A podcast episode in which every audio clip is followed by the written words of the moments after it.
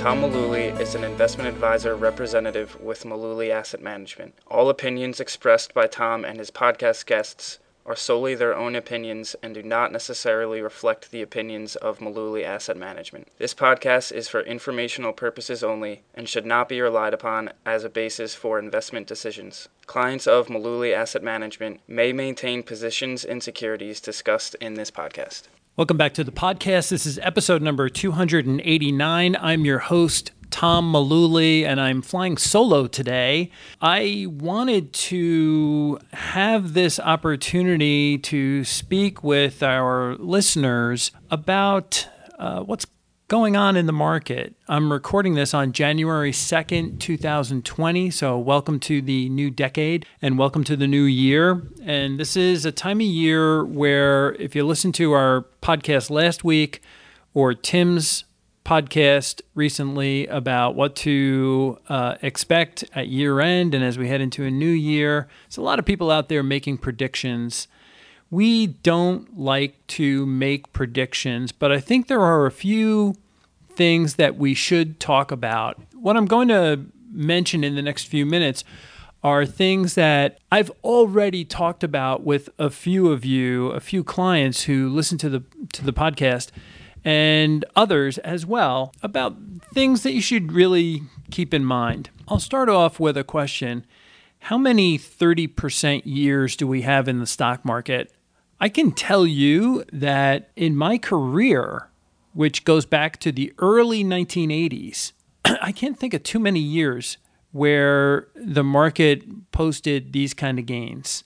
Uh, and it did it very quietly, uh, without a lot of fanfare. I, I also want to remind people, and we've done this over the last few weeks, let's remember where we were one year ago. The first week of January 2019, we had just seen the market go down 20% in one quarter of a year. We saw the market hit a high, hit highs at the end of September. Those events happened in one of the last days of the third quarter for 2018. And then 20, uh, the fourth quarter of 2019 started with a Fed meeting uh, where the Fed was raising rates. Uh, market went down pretty steadily through October. Uh, November uh, continued to go down, but not so much. And then in December, we had a comment from the Fed chairman, Powell, who said, We're nowhere near neutral and we can be raising rates for many times or several times into the new year. And that just sent stocks reeling. And so we got to Christmas Eve of December 18. This is a year ago. The Dow and the S&P were down close to 20%. Not quite 20, but pretty close to down 20%. The mid-cap indices, small cap indices, all the, all, all the other yardsticks were also down considerably. And we hit bottom on Christmas Eve 2018 and we started moving up from there. So even now, if you go back exactly a year to January 2nd last year, it was really hard to tell if we were out of the woods. And the market has pretty much marched straight back up. The problem is if you just look at a year like 2019 in a vacuum and say, hey, the market did 30%, that's awesome. You have to kind of look back and see, well, we lost 20% in the fourth quarter just three months before that. And another analogy or another interesting piece of information that I'd like to share with people the Dow Jones hit 27,000 in January of 2018. Think about that. 2018, January. It hit 27,000 again in September of 2018. It hit 27,000 again in May of 2019. And we didn't break through 27,000 for good until August of 2019. That's just four months ago. We had a year like 2018 where the market gave us a little to work with, not much. 2019 market was up considerably. You know, if you draw a straight line going back through January of 2018, the market really hasn't moved all that much. We've just kind of been treading in place. These last few months have really kind of put us on the positive side. So it really depends on where you draw the lines. And I wrote a post about this that we can link to in the show notes on my blog, thehumanadvisor.com. How many 30% years have we had? Uh, in my career, just a handful. Uh, some of them have come pretty recently, though. 2017 was not a 30% year, but it was a good year. Uh, 2013 was about as close as we could get. The market was up about 28 or 29 percent uh, in 2013. So what happened in 2014? Uh, the market actually had uh, about a 10 or 12 percent gain through October. People like to talk about the drop in October of 2014 as the Ebola scare. Do you remember that? Do you remember where you were when people started talking about the Ebola virus and how they were going to close down all the airports, stop people from coming into the country with the Ebola virus? What people fail to mention is that is also the same time that the Federal Reserve finally ended their quantitative easing program. I don't know how people missed that. I guess it's catchier or or a little more relatable to talk about the Ebola scare and the market going down 10% in two weeks. Uh, we gave up most of our gains in a very short period of time, and that's really what I want to focus on. Is that it's very easy for the market to go up a flight of stairs, but go down in the ele- elevator. Markets go down a lot faster than they come back up.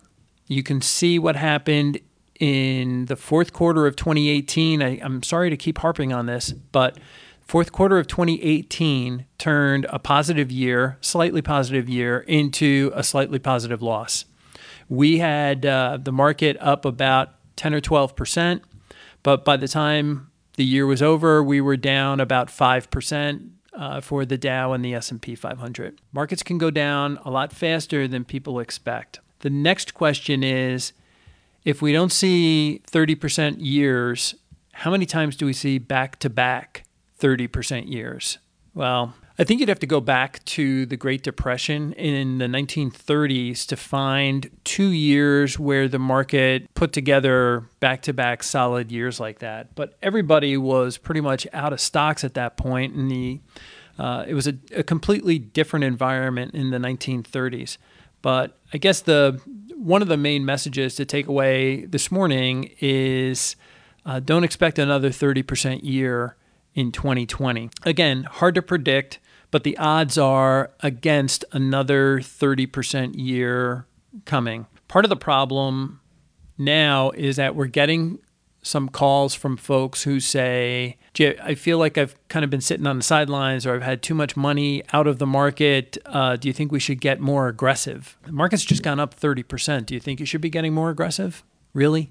It, it's a question that you could probably answer yourself. The, the thing that we try and stress to all of our clients is we don't want you to change your investment allocation because the market is up, or because you expect the market to be up, or because you expect the market to be down over the next three, six, 12 months.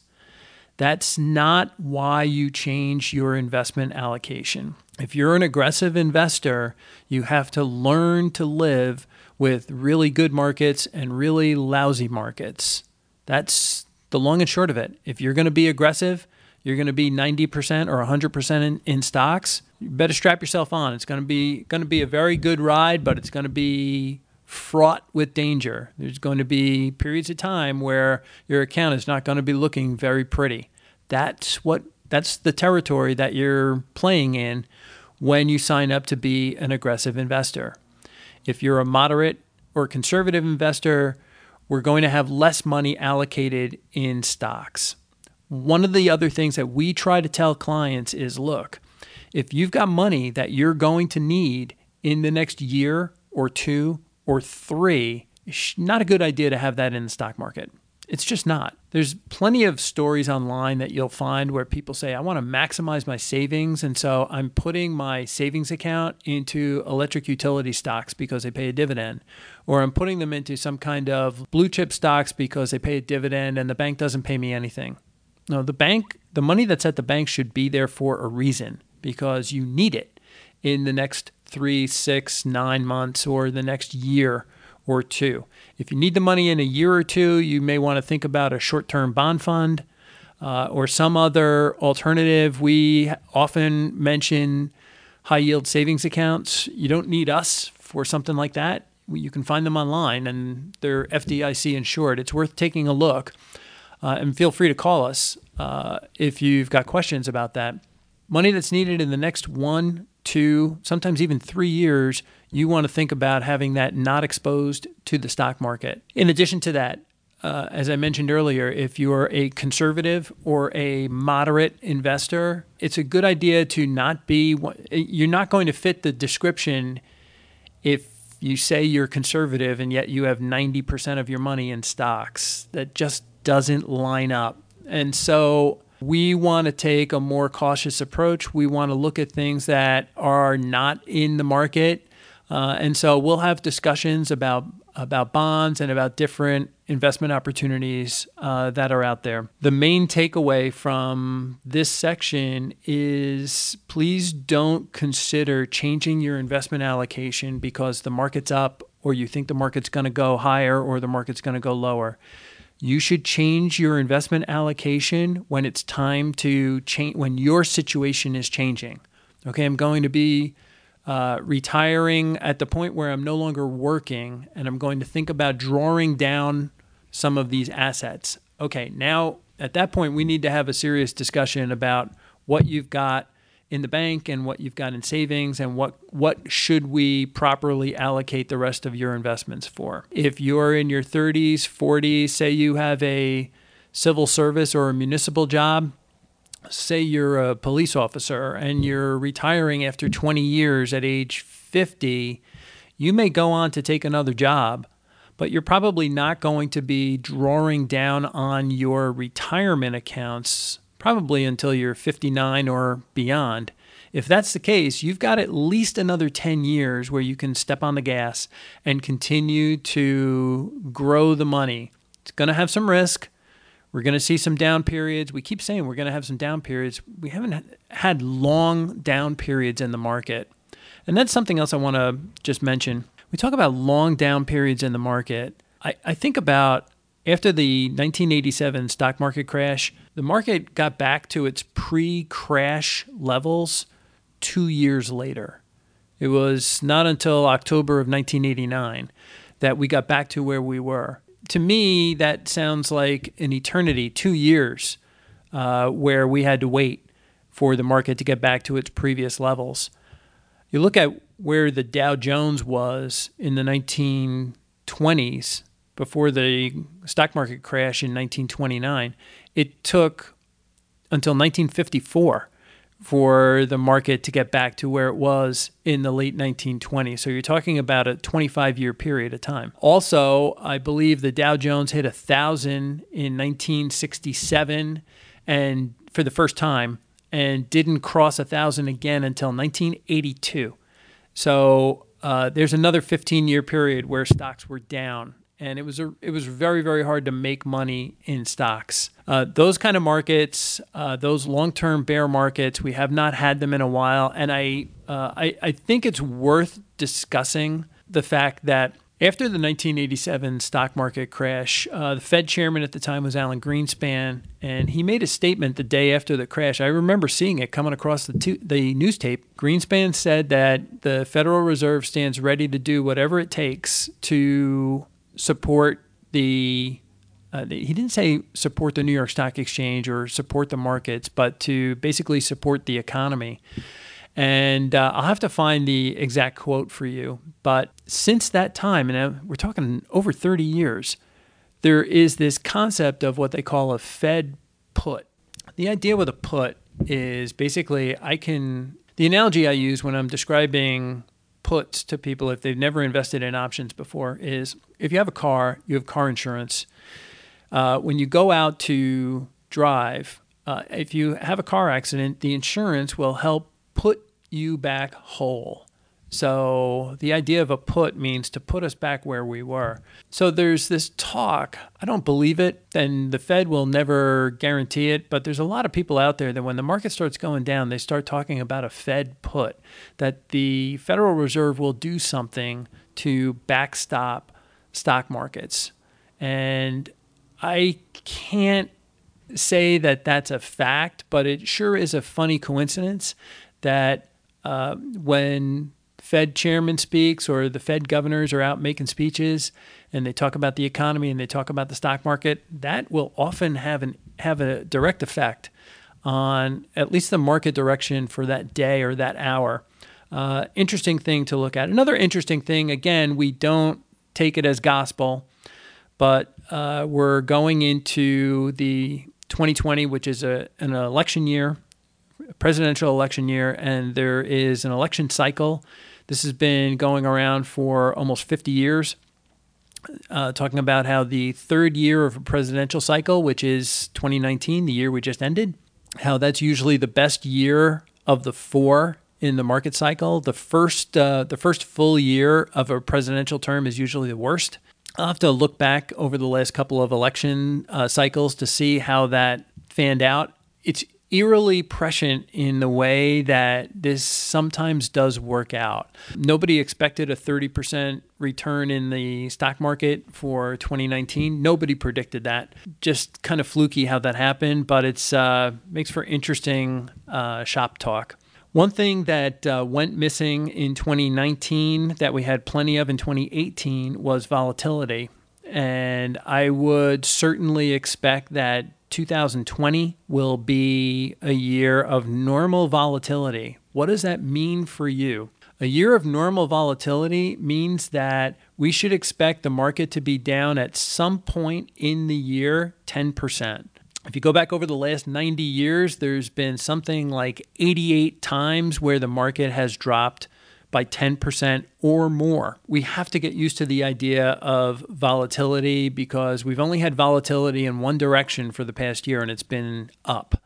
Um, we haven't had much in the way of volatility in terms of moving down. Come to expect that we can get a 5% drop in the market at any time for any reason or for no reason at all if it sounds like I'm repeating myself, I am because I've said this to clients many, many times over the years. You should expect a 10% drop in stock prices at least once a year, and we can get a 5% drop in stocks at any time for any reason or for no reason at all.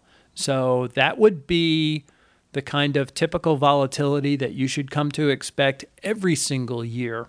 Uh, I heard this morning uh, that it's very unusual to have a strong stock market heading into a recession. That usually don't have a recession. Said said another way, you usually don't have a recession this close to a strong stock market.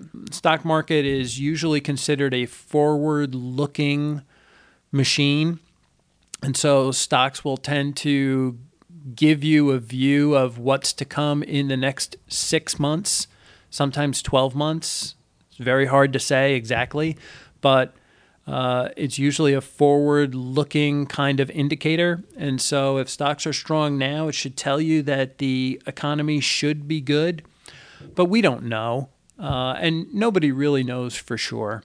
But uh, I thought that was a, a nice nice little tidbit that I wanted to share with folks on the podcast today that it's very unusual to have a strong stock market and then see the economy turn over into a recession immediately.